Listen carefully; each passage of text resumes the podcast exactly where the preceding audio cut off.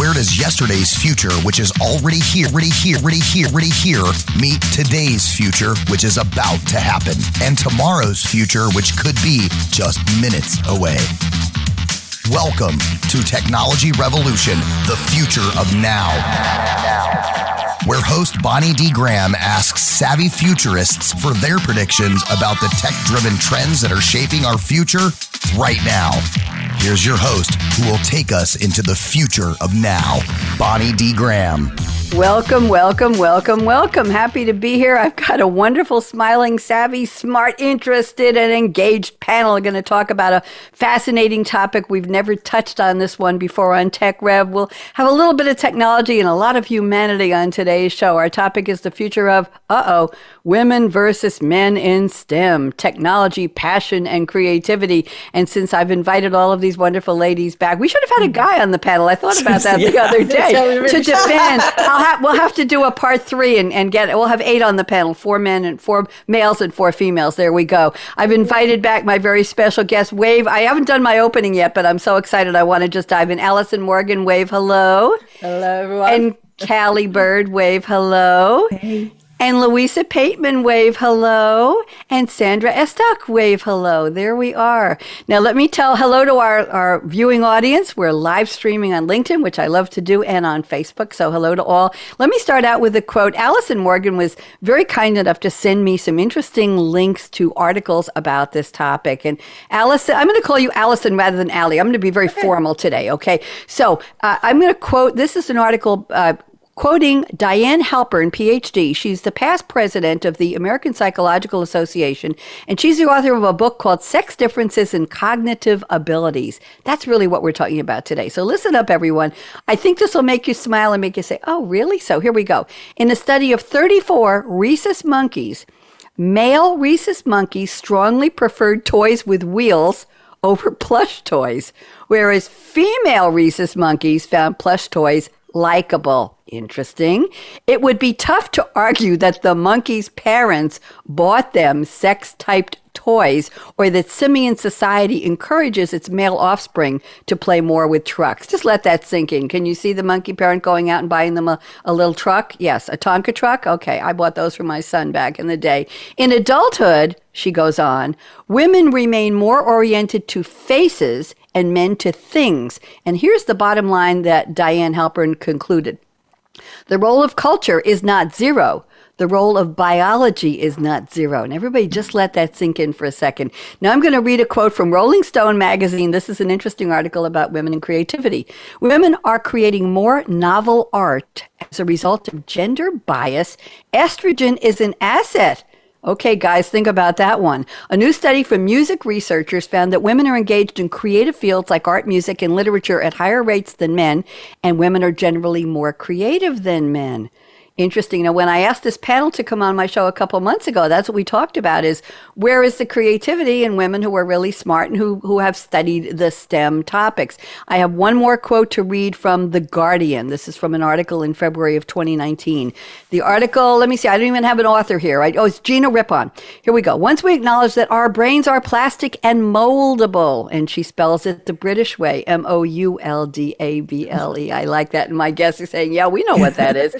the power of gender stereotypes becomes evident. If we could follow the brain journey of a baby girl or a baby boy, we would see that right from the moment of birth or even before, Hmm.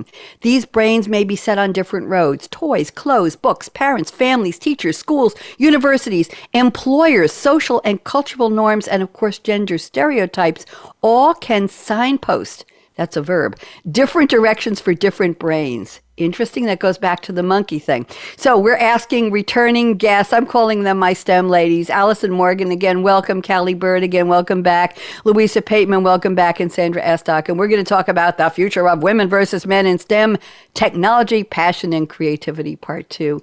Bonnie D in the house. Happy to be here. I love these ladies. They're always smiling and engaged and happy to talk about interesting topics. And if this isn't interesting, I don't know what is. So let's go on. Let's do some introductions here. Alison Morgan, I'm guessing There might be about 6.3 people in the world who don't remember you from the last time you were on my show. Same thing for all of you ladies. So I want you to tell us, refresh us what you've been up to, what you do, what's your passion for the topic, three minutes, and talk to those 6.3 people. Alison Morgan, I'm putting you on speaker view. You're up first. Welcome back, Alison.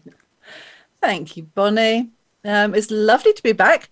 Great to be asked back. Very brave of you, I must say. Um, for anyone who doesn't know me, and that's probably an awful lot of people, um, I'm Alison Morgan and I kill people for a living. There you go. I got your attention now, haven't I? Um, I'm a crime writer. Um, that's what I do currently, but I haven't always been um, a crime writer. Uh, I my formal career was in nursing. A mental health nurse, um, and in particular, I specialised in psychosis.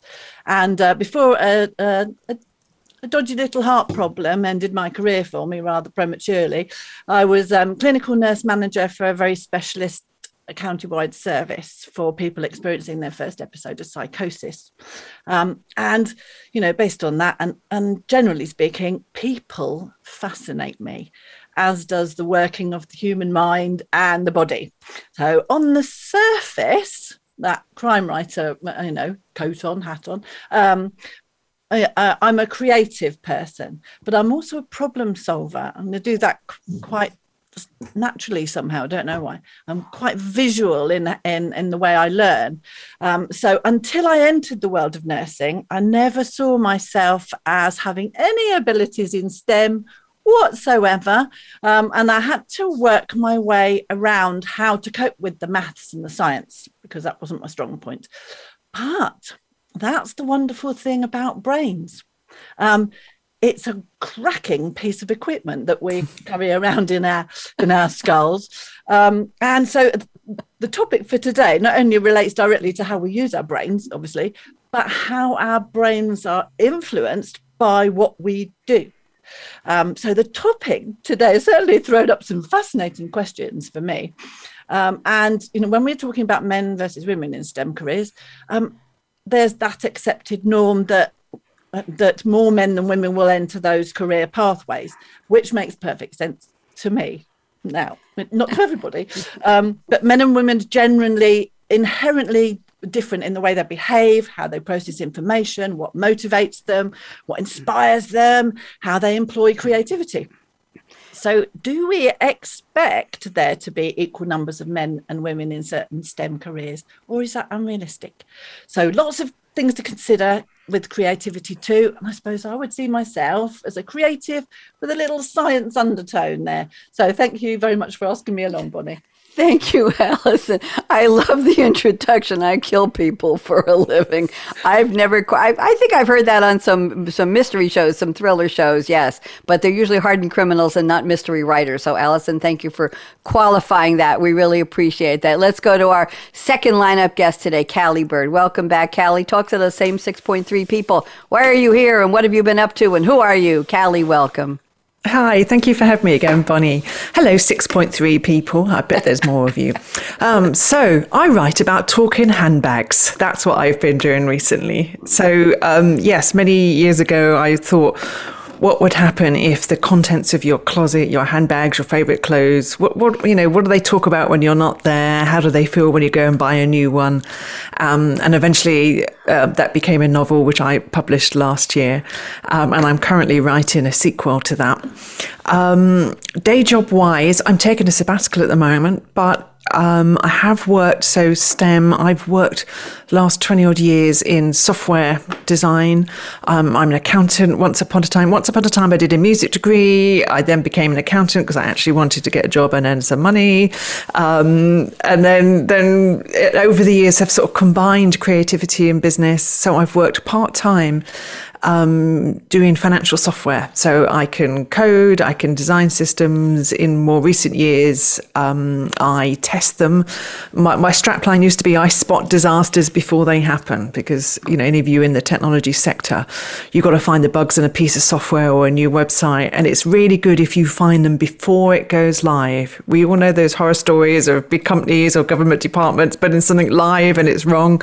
So, yeah, it was my job to spot that before went live. And there would be times we'd be in the process of putting it live, and I think, oh, just from the black recesses of my mind, think, oh, let's just try this. Tap away, and it either worked or it didn't. And I have done the equivalent of stop the presses um, in in software sort of deployments in, in the past. It's, it's it, you know it's, it's better. It takes it takes longer to sort something out once it's happened than to delay it and fix it.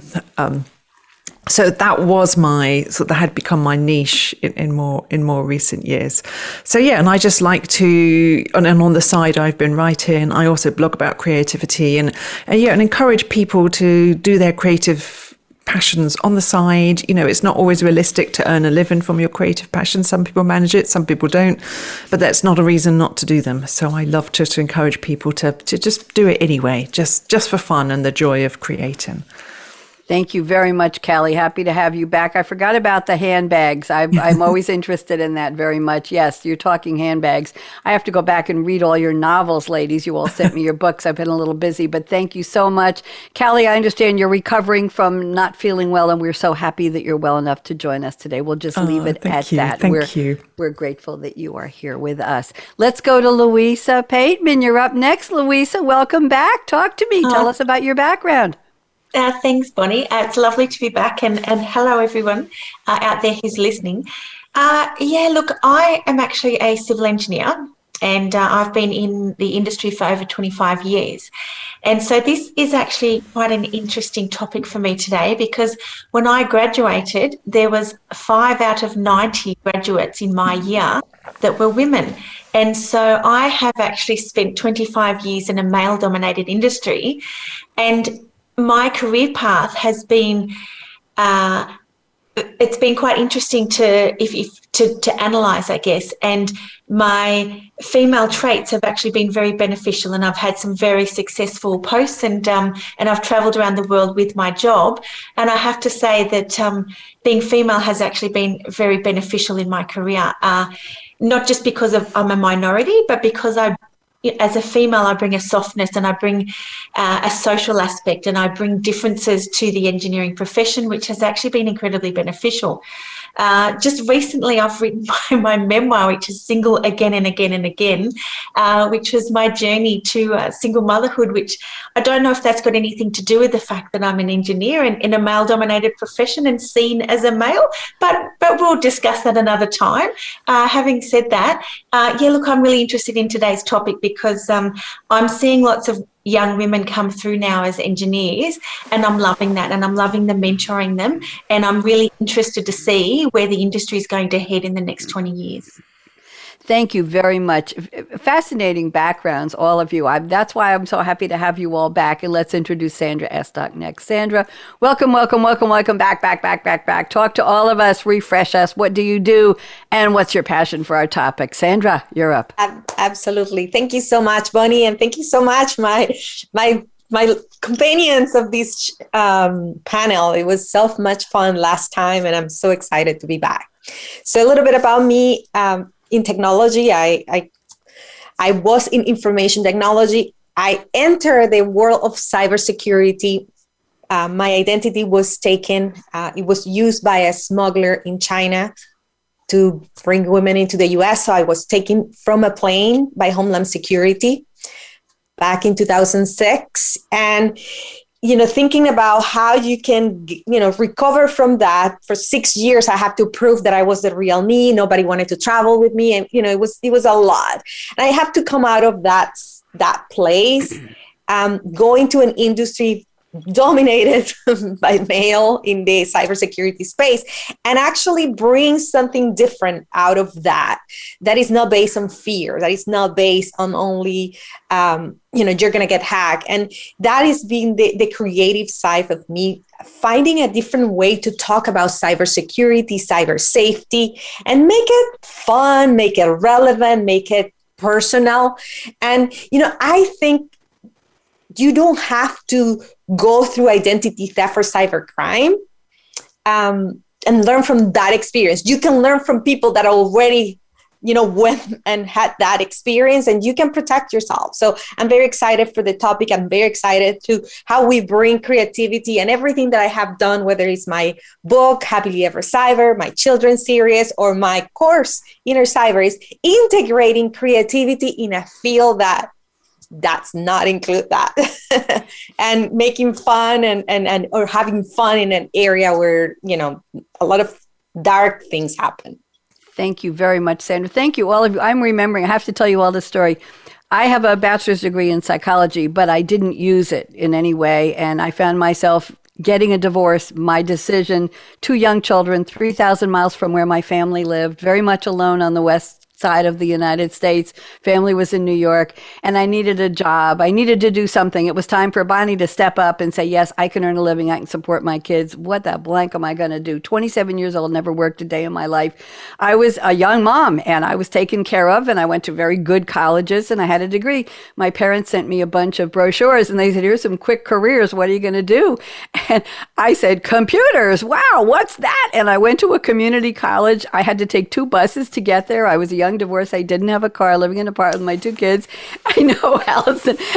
and I went and they said to me, Well, you can enroll in the Computer 101 class, but it's already full. But if you keep coming back, stand in the back of the room for two weeks. In two weeks, most people will drop out because they'll discover it's hard it requires a lot of focus and concentration. We'll have a place for you in two weeks. So I kept going to the class, and in two weeks, 90% of the people were gone and they said welcome and they enrolled me. Now, our class was interesting. It was a lot of, I'll say, dropouts. We had people who had started architecture school, didn't like it. Well, we'll do computer. We had people who dropped out of med school. We had people who started law school and didn't like it. We had almost refugees from professional graduate schools who decided, what's this thing called computers? I want to code. So we went through class together, but if I remember, it was fairly evenly split, male and female. And I learned a whole bunch of languages, and the college hired me right on the spot at the end. I did a 4.0 GPA, but the per- reason I wanted to, and I ran a statewide community college information system as a programmer analyst, and then they put me in charge of the whole system when my boss left to go do fish food processing in California or something two years later. But I, I took enough classes because it was a community college, I was able to apply my bachelor's credits. So I didn't need to take a full curriculum. Remember, I'm a mom, I'm commuting by bus, I've got two young kids at home, one's in school, the other was with the babysitter.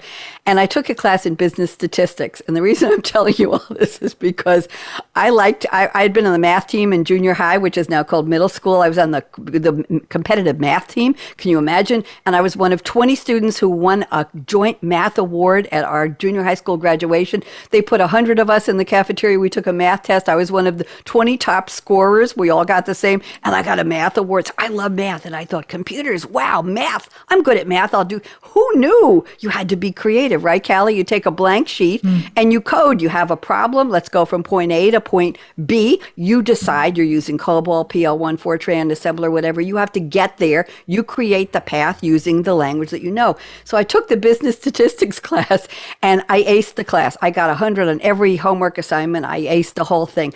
But the men in the class, and they were mostly men, were really, really, I'm going to use a bad word, they were pissed at me at the end. How could you do that? Well, they were using slide rules. I was figuring everything out with pencil and paper because my brain wanted me to do the computations. That's how I worked. Mm-hmm. I looked at the numbers. I didn't want anything. We, did, we didn't have cell phones in those days. We didn't have calculators like that, not that kind. They were using machines in some way to get to the answers. And I was just fig- I was just writing down, okay, divide, add, subtract, yeah, do this, do that. And I was coming up with all the answers, and they really didn't like me because I think I became at that moment an early woman in STEM. Am I right? And they, mm-hmm. the guys thought, what's she doing here? What? She's a yeah. mother. She's got two kids. She's acing the class. How dare she intrude on our world? So that was one of my early forays into the world of STEM, women's brains, men's brains. But my brain was saying, I can do this because I love it. I want to figure this out. I want to do it longhand, if you will. I'm doing it my way. So anyway, that's my little story. Thank you all. I just I listened to all of you and and Cali, I know about solving problems and what you talked about is preventive maintenance on on equipment on machines.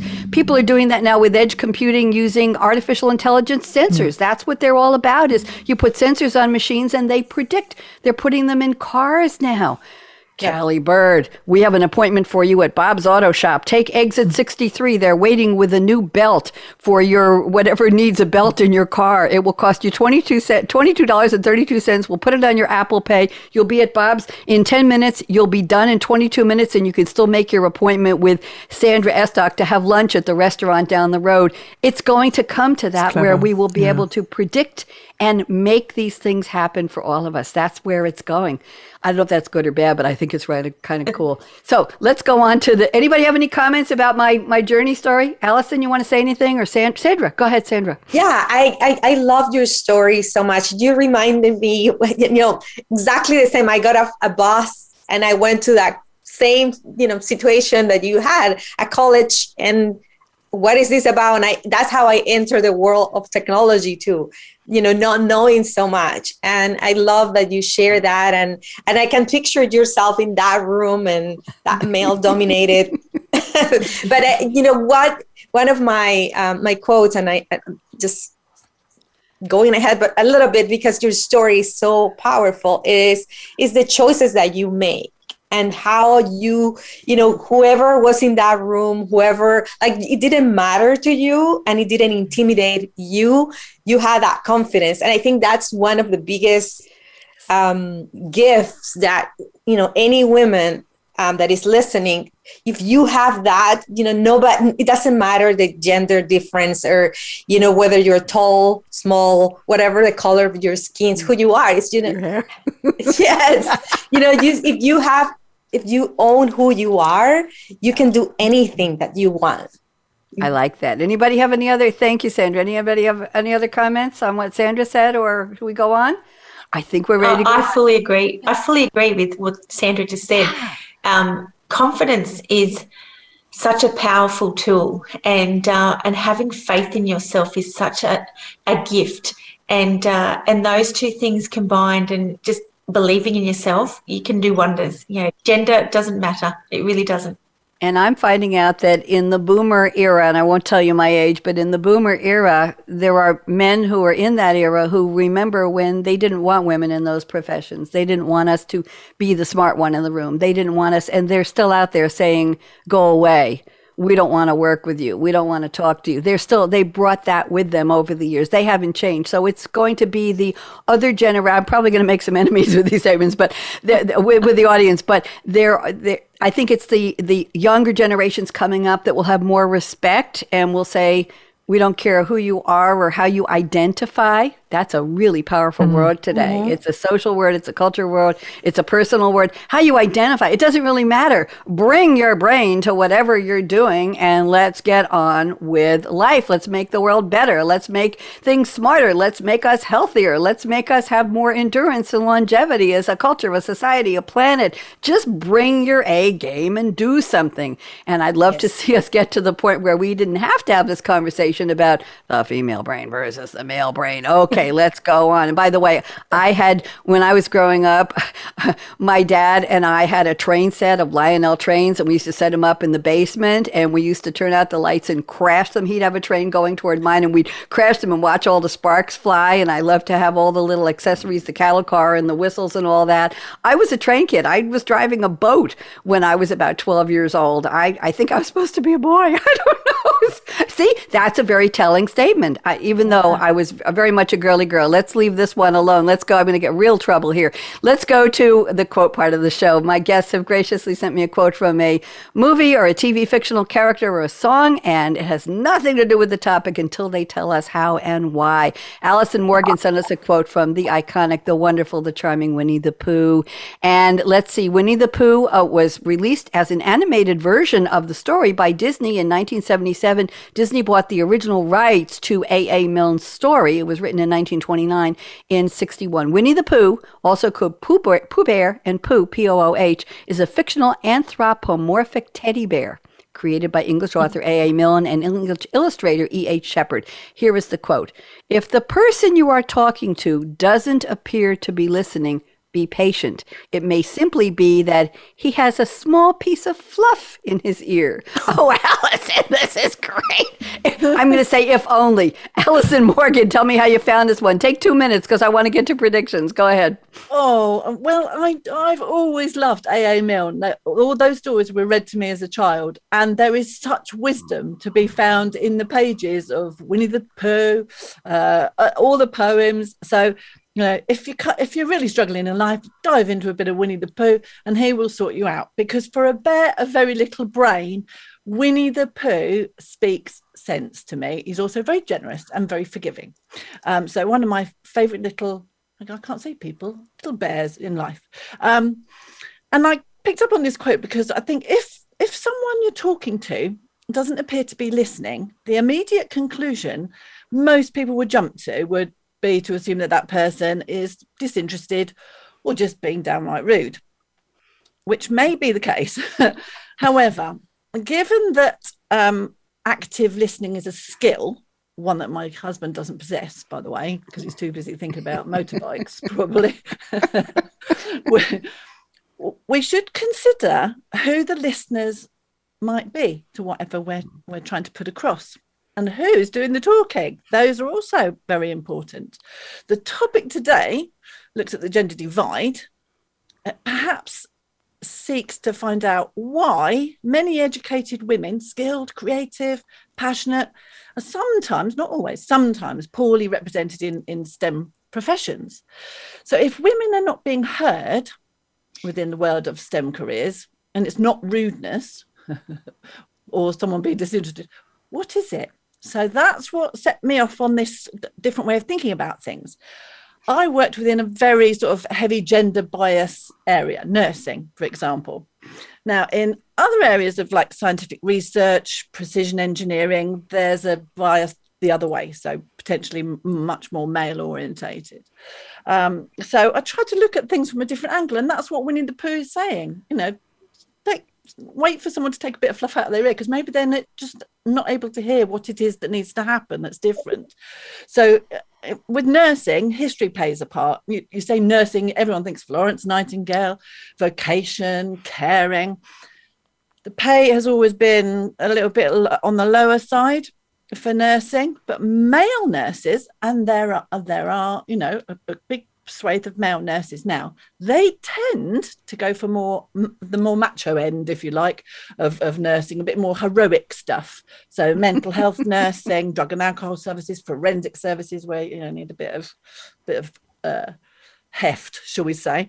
Um, prison nursing, A and E, accident emergency, um, paramedics, and more men, much more men, top heavy wise, found in management, so at director level and on the boards for hospitals and healthcare services. Their take home pay is therefore higher. And then you've got a number of, of, of women in healthcare in the workforce working part time to accommodate family. And this is because women are superheroes. Uh, how they manage to juggle all that, goodness knows. I mean, and your story, Bonnie, just represents that quite neatly. Um, but what about so? What about these STEM careers, women seem quite well um, represented in some of the biological sciences and veterinary medicine. You know that they're really well represented there. So my point is, in those areas where women are better represented, who has been listening, and who has removed the fluff from their ears? Thank you. Very char. I love the quote. I've never heard it, and and we could almost use that as an excuse for people, as you say, who are just being rude. It's like, yes. would you please take that little bit of fluff out of your ear? I, I, I, think that's a new one. I'm going to use that. Let them. Well, Winnie the Pooh said it, so it must be okay. Thank you very much, Cali Bird. I'm moving over to you. You have introduced me to a new TV series I'm going to have to start watching, and I like Melora Hardin, the actress. She plays a character named Jacqueline Carlisle. What a lovely name. Editor in chief at Scarlet. Oh my, I wonder what they're talking about. Made for on you. the Netflix show, The Bold Type, ran from 2017, still here in 2021. Uh, produced by Universal Television for Freeform, inspired by the life and career of former editor in chief of Cosmopolitan. Joanna Coles, who is executive producer of the series. Really, really cool. Filmed in Toronto, Montreal, and New York City. It chronicles the lives of three millennial women Katie Stevens, Aisha Dee and Meghann Fahy, all of whom are employed at a fictional global publication called Scarlet in New York City. Got to watch this. Here's the quote from Jacqueline Carlisle, editor in chief at Scarlet Don't say sorry when you have nothing to apologize for. Oh, I like that. I say that to people all the time. I don't accept your apology because you have nothing to apologize for. I must have seen the series in my dream. Cali, talk to me. Talk to me. How'd you pick this one?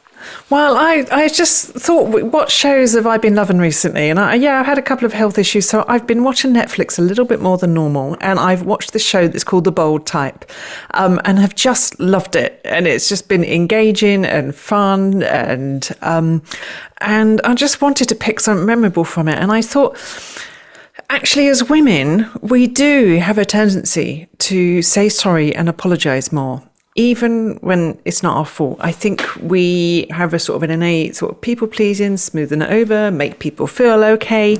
Um, so there are times when we say sorry and, and, and we shouldn't. And I think so. This was just a, a great reminder. I, I think that the the, the background in the show was there was a, there's a young writer, one of the main characters, uh, Jane, and she'd written an article about somebody, and this other person had sued, and she's like, "Oh my god, I'm so sorry, I put the magazine in disrepute," and they're like. No, your article was correct. We fact checked it. We did all these things. Don't say sorry for this, you know, and we can handle this. And she's the one with the problem. Um, so yeah, I, I, I think sometimes as women we we could be more confident. I think this is changing with the times. You know, when I sort of looked at sort of gender things and articles I looked at um, about STEM subjects, you know, men are often more comf- more confident in the workplace. A man will think was sort of, you know, apply for a job, even if he can't do 30, 40% of it, he'll think, yeah, I just figured that out. Where a woman tends not to apply for a job unless she's comfortable, she can do pretty much all of it. She won't even apply for it. Men ask for more money and bigger pay rises and more frequently than women.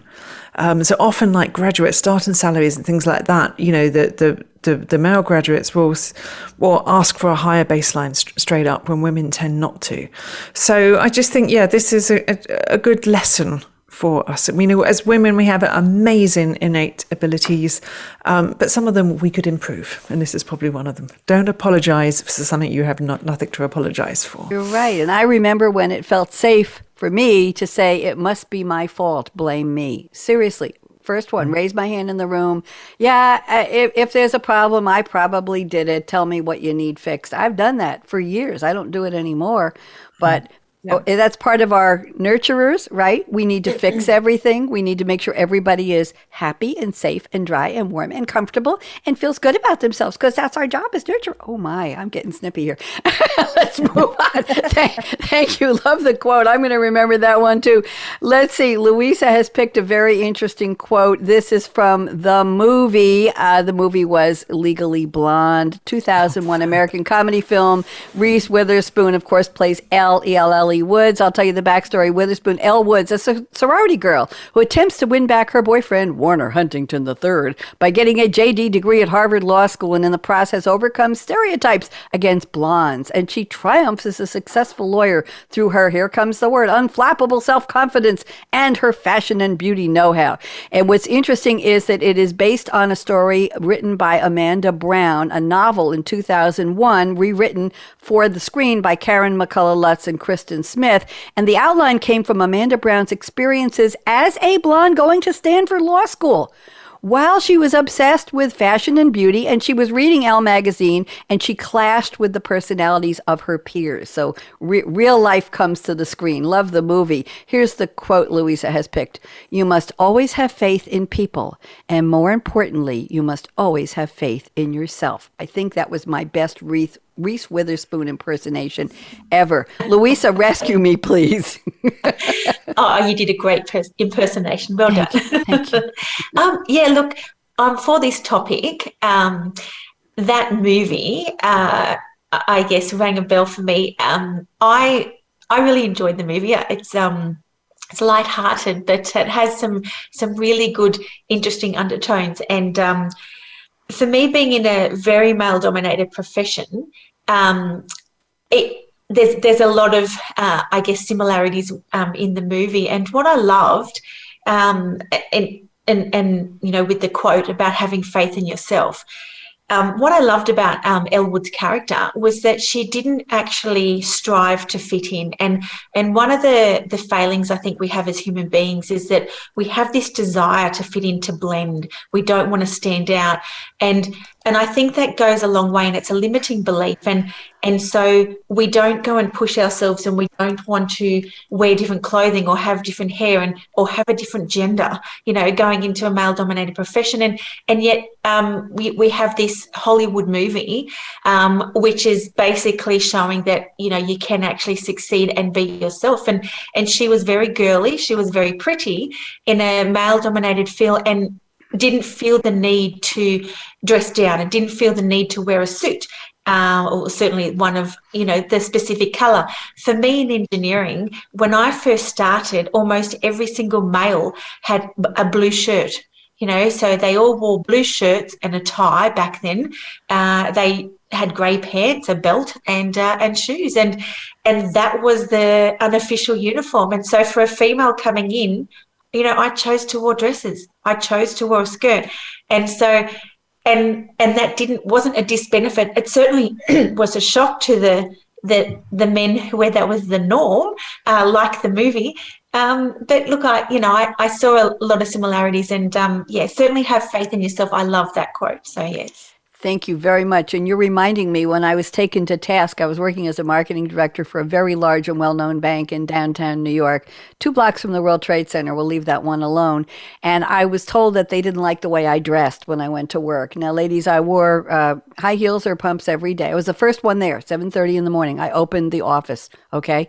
And instead of wearing my silk scarf tucked into my jacket of my suit, I had the nerve to put it up here and put it in my hair, the silk mm. scarf in my hair. And instead of having a tweed suit or a jacket like the other ladies who were wearing $1,000 suits to work, at least that's what I thought the price tags were, they did everything but show you the price tags okay. Uh, I had some sparkles on one of my sports jackets. Imagine that having a little sparkly something on the sports jacket. And I did wear skirts and stockings, and and uh, I I did wear makeup, and I had my jewelry, and I I looked very professional but my own style. And the women on the in the department decided that I needed to be taken to task, so they had my male boss reprimand me. This was a guy whose white shirt, by the way, Louisa, was always hanging out of his pants. He couldn't keep his shirt tucked in. He put his jacket on the back of his chair and didn't wear it all day when the women were wearing their business suits and their fancy shoes, you know, and all that. And he could and he was told they were sending me for training in dress for success that HR had a special class on how uh, Alison saying, "What? What? Yes. So they told me unless I rep- rep- repaired my style of dressing to work in this bank with all the work I was doing, I started a global newsletter and a magazine for them that nobody had ever done before. I wrote it, I designed it, I printed it, I created. It wasn't good enough. It wasn't good enough. They didn't like the way I wore the scarf up here instead of down here inside my suit. So I was mm. told by a male boss that the ladies didn't like how I dressed and I should change my style. I thought that was very, very interesting. So, women in power, looking at other women, look at how that one went. Okay, let's move on. Sandra Estok has sent us a wonderful quote from Dumbledore in Harry Potter in the Chamber of Secrets 2001 fantasy film. I have his full name Albus Percival Wulfric Brian I like the Brian Dumbledore, fictional character in J.K. Rowling's Harry Potter Harry Potter series. He is the headmaster for most of the series of the Wizarding School Hogwarts. As part of his backstory, he is the founder and leader of the Order of the Phoenix, an organization dedicated to fighting Lord Voldemort, the main antagonist of the series. And J.K. Rowling has said that she chose the name Dumbledore, which is a dialectical word for bumblebee, because of Dumbledore's love of music. She imagined him walking around hmm, hmm, hmm, humming humming to himself a lot. And here is the quote Sandra has picked from Dumbledore It is not our abilities that show what we truly are. It is our choices. And Sandra, you alluded to this in the beginning of the show. Tell me how you found this one. Go ahead. Absolutely. I, you know, I was thinking about the topic and going back to my childhood and who I was. And I think we have talked about confidence. And I grew up in a very poor area. I lived in a in a shack where I was so embarrassed. We didn't even have a bathroom. Um, and I was always having so much shame. So I wouldn't tell anybody where I live. I didn't have friends because I wanted to hide. And um, you know, being hiding myself and and thinking that I don't I don't have the abilities or I don't have this or I don't have the right house. I don't live in the right place. I don't have, you know, I don't go to the right schools. Like there there were so many reasons I couldn't have not to have the life I have. But instead of having, you know, going with that, I I made a choice. And I think that that was why I, I picked this because our choices, I think, define our lives. And when I was 11, I choose that I will have happiness no matter what and that i will choose happiness and everything in my life and everything that i have done from that place and getting into into a career in technology getting into where i am having you know the confidence that you talk about Louisa and and you too Bonnie it's like when you when we go into a room and when we own that because we're choosing that it's where we get the power, where we get who we are. And I did not have that for a long time. And I'm so grateful I found it. And if again b- back to our watcher here who you know if, if you ever have been in a situation where you think where you came from or what you had is not good enough or you're not good enough or whatever that it's just just know that none of that matter what matters is the choice that you want. Creativity is a choice. STEM careers are a choice. Like it, it, just find that passion, whatever it is in you, and choose that. And then things will be uh, incredibly for your life. And that's how it's been for mine. Thank you, Sandra. Thank you all. I'm looking at the clock. It's 42 after. We've got about 14 minutes left. We haven't gotten to predictions, but I'm loving the conversation. That's why I invited you all of you all of you back because you're also articulate and passionate, and we can we can feel the topic oozing out of our pores. So let's see if we can squeeze in at least one prediction each. I put a couple into the chat for each of you. Let's keep it to exactly two minutes or less because I want to see how much we can cover. Alison Morgan, I'm looking at your prediction number two. You say in order to appeal appeal to women, creative jobs in STEM careers will be actively advertised as such within secondary school education, producing a better gender balance in STEM subjects chosen by students. That's a big topic, but I want you to keep it to about two minutes. Allison, go. I will keep this short, sweet, and to the point.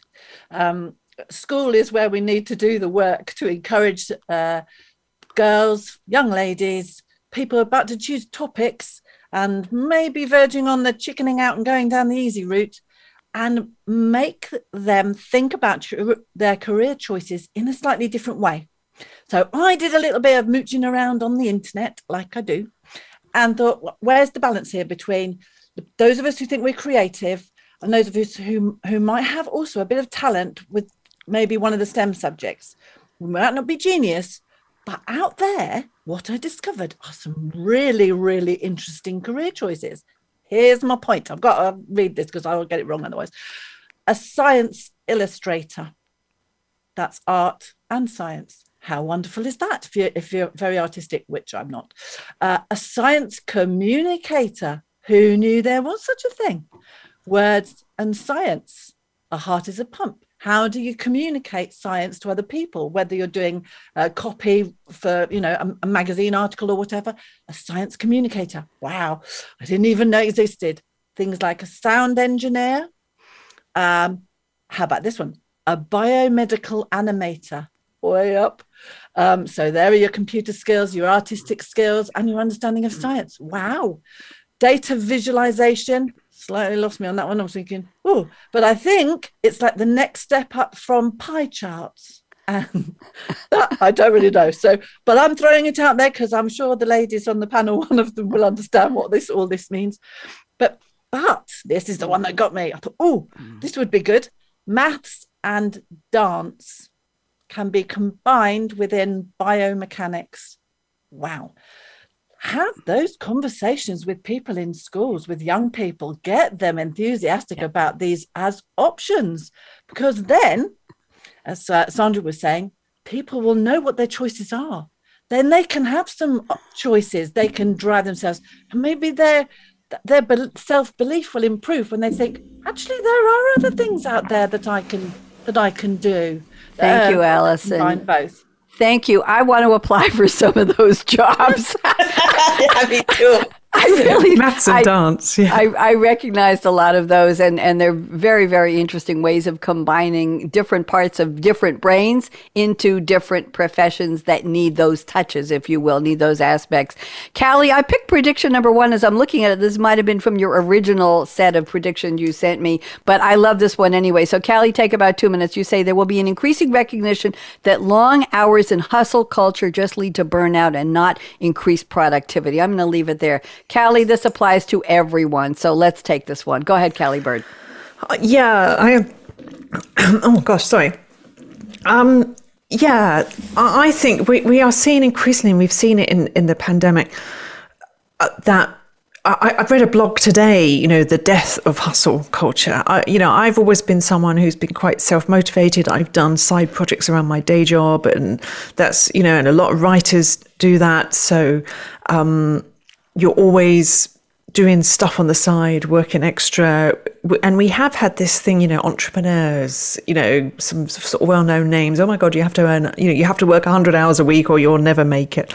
And, and I think we, we are turning away from that. The pandemic has made us see that. And I think women have always seen this. I don't think it's a recent thing.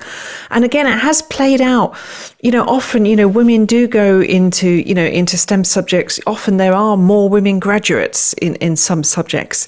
But by the time they go through the workplace and reach middle management, you know, women look at this often a male dominated workplace or or politics or the way it runs actually suits men better than women.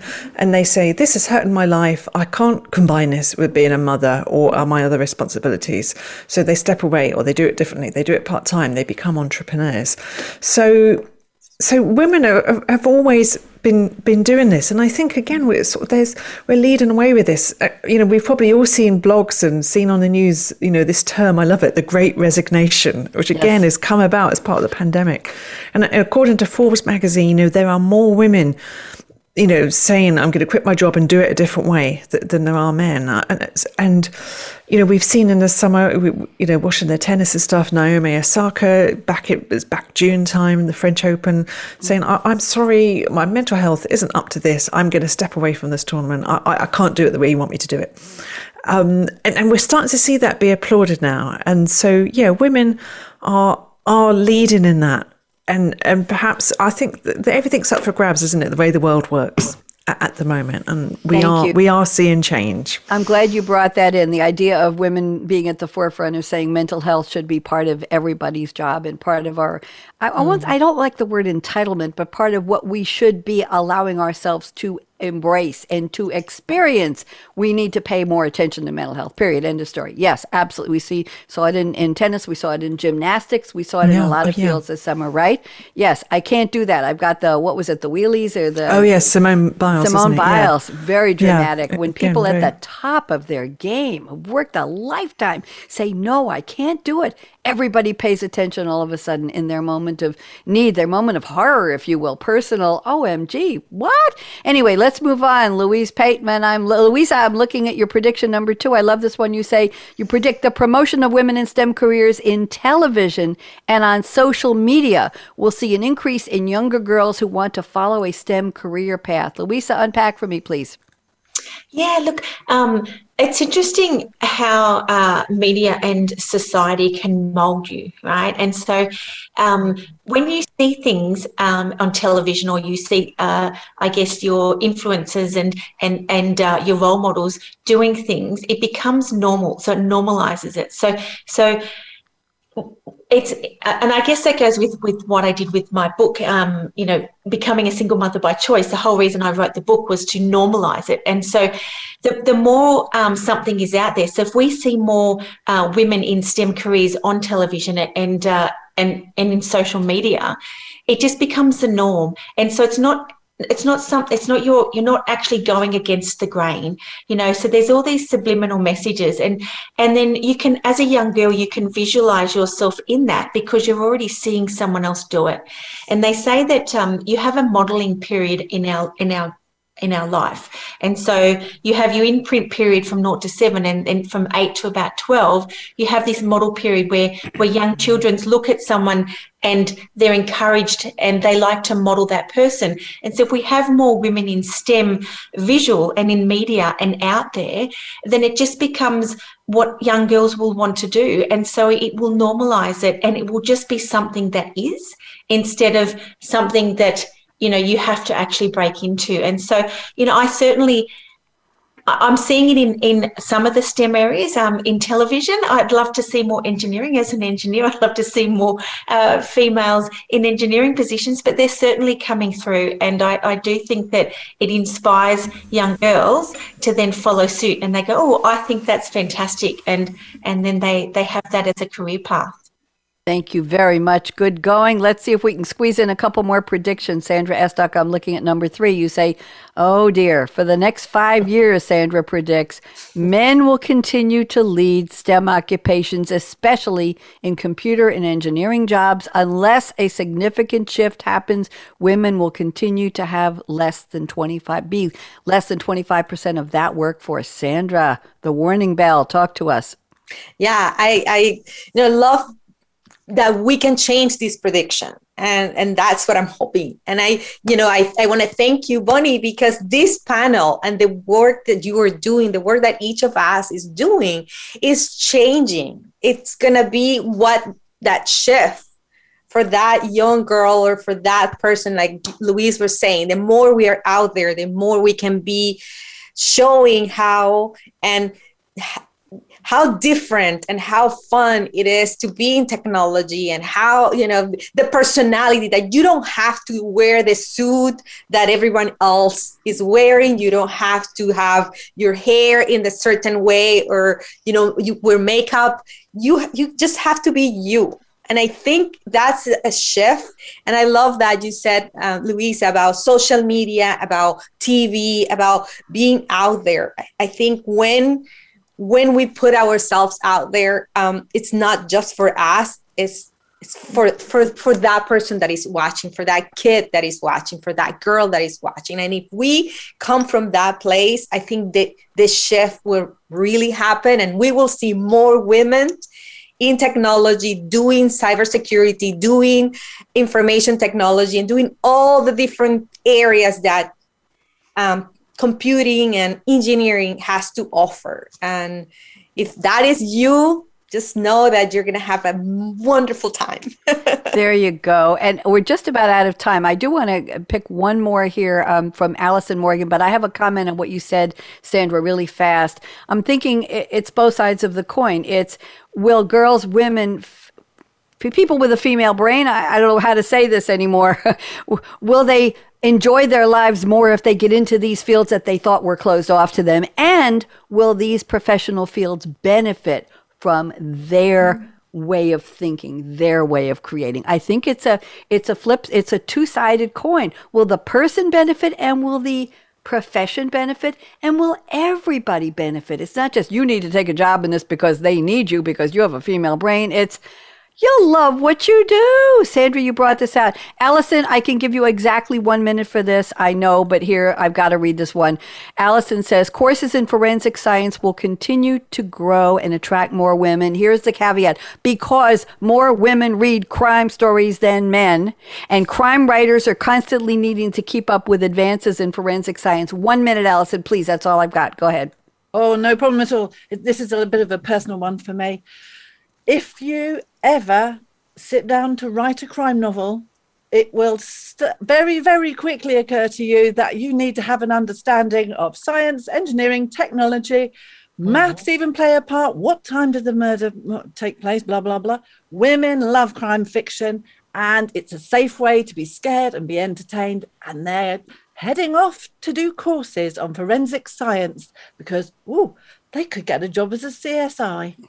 Thank you. Thank there you. go that quick. He did it one minute. Alison talked for one minute. Everybody give her a round of applause. Thank you, ladies. I appreciate you so much. I've had too good a time. This is the show. You just gave me such such a boost, such a lift. I really appreciate all of you. Alison Morgan, thank you for suggesting we take the topic into that brain versus brain. I won't say which ones approach. Thank you very much, Cali Bird. I'm glad you're well and you could join us. Louisa Pateman, we're so happy you're here, and I love the special effects on your Zoom video. It's very beautiful. You look like a French painting. And Sandra Estok, we're glad you're you're safe from cybercrime and everybody is good. And a shout out to Aaron Keller, our engineer extra. Everybody say thank you, Aaron. One, two, three. Thank, thank you, Aaron. Thank you, Aaron. Thank you, Aaron. I told you he was 26 when he started working with me, and he told me this Friday he's going to turn 63. I put him through his paces. Wow. Happy birthday, Aaron. And ladies, I want you all to raise your hand. Don't go away because we're going to take pictures after. Raise your hand. Come on, raise your hand. I want you to wag your finger, everybody.